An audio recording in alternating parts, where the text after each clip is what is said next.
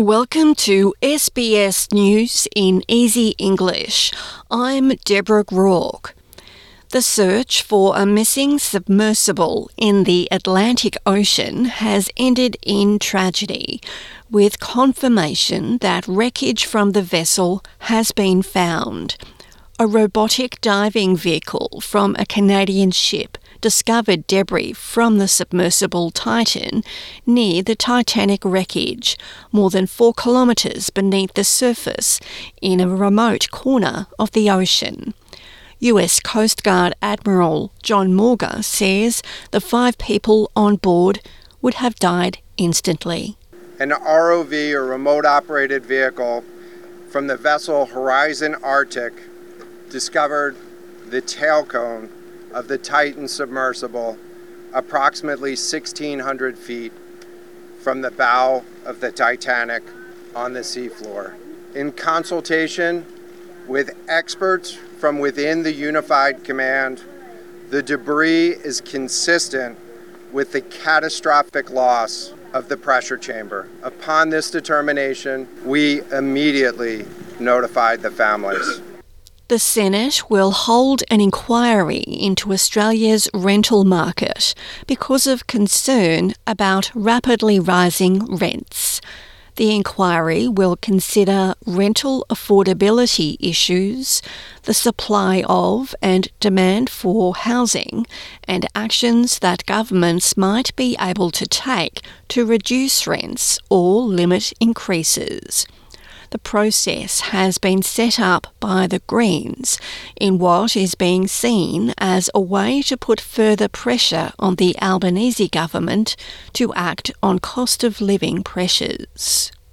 Heavy rain has battered Adelaide in South Australia, prompting residents to make hundreds of calls for help.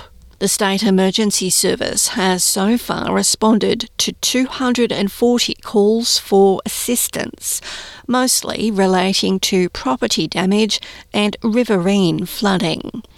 About 70 millimetres of rain was recorded on Thursday, with further falls expected later today.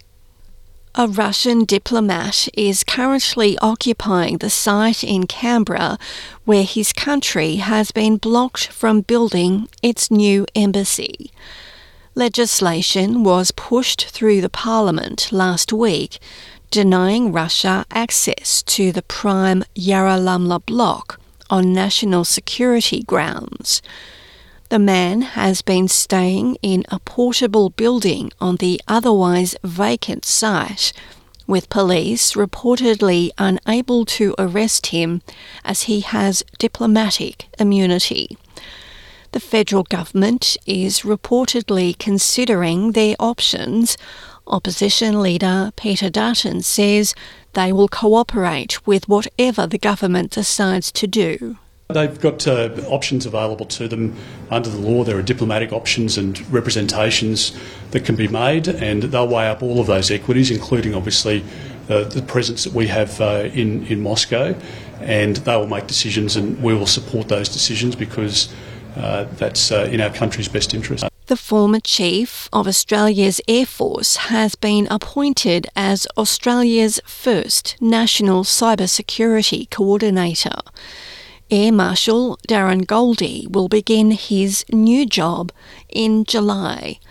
Home Affairs Minister Clare O'Neil says a big part of the role will be to work with her to develop Australia's digital approach in government and private spaces.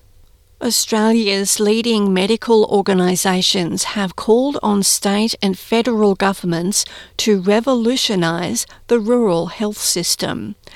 Research has revealed a spending gap of $6.5 billion, with less funding per capita for rural Australians compared to urban residents. The Royal Australian College of General Practitioners Rural Chair, Professor Michael Clements, says pooled funding is the answer.